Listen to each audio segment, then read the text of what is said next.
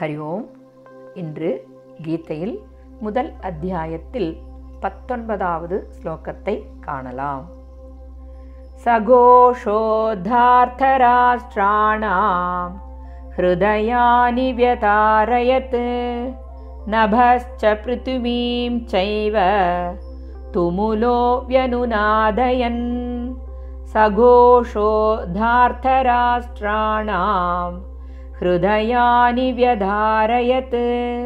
नभश्च पृथिवीं चैव तुमुलो व्यनुनादयन्।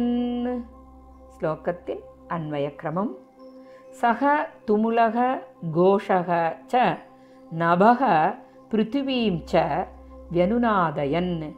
धार्थराष्ट्राणां हृदयानि व्यधारयत्। भावार्थं मेलुं அப்பெரும் முழக்கம் விண்ணையும் மண்ணையும் சேர்ந்தொழிக்கச் செய்வதாய். தார்தராஷ்டிர கூட்டத்தாரின் நெஞ்சுக்களை வீரப் பிளந்தது தாத்பரியம். கிருஷ்ணரைத் தொடர்ந்து பாண்டவர் படையினர் சங்குகளை முழக்கினர். பாண்டவர் படையின் அந்த சங்கொலி மிகவும் உரத்ததாகவும் ஆழ்ந்ததாகவும் பரவியதாகவும் அச்சுறுத்துவதாகவும் இருந்தது. அதனால் அந்த பேரொலி விண்ணையும் மண்ணையும் அதிரச் செய்தது. இந்த ஓசையினால் அநியாயமாக அரசை கவர்ந்தவர்களும் அவர்களுக்கு உதவியாக அவர்களது பக்கம் நின்று போராடும் அரசர்களும் இதயம் பிளக்கும் நிலையில் நின்றனர். ஆயுதத்தால் பிளக்கும்போது ஏற்படும் வலியைப் போல எல்லோருடைய நெஞ்சங்களில் ஏற்பட்டது.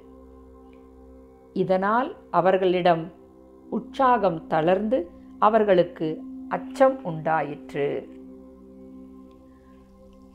ஓர் அக்ஷௌகினி என்பது இருபத்தி ஓராயிரத்தி எட்நூற்றி எழுபது தேர்கள். இருபத்தி ஓராயிரத்து எட்நூற்றி எழுபது யானைகள்.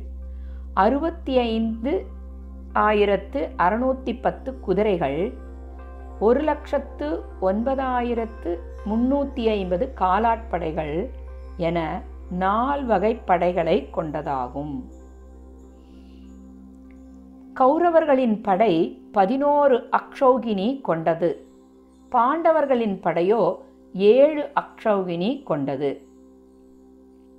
குறைந்த அளவே படைகள் கொண்டிருந்தாலும் பாண்டவர்களிடம் பயம் இல்லை. உற்சாகமும் மாவீரமே இருந்தன. அவர்களிடத்தில் தர்ம தர்மம் தலைநிமிர்ந்திருந்தது அதர்மமானது பாப்பத்தையும் பயத்தையும் உள்ள தளர்ச்சியுமே ஏற்படுத்தும்.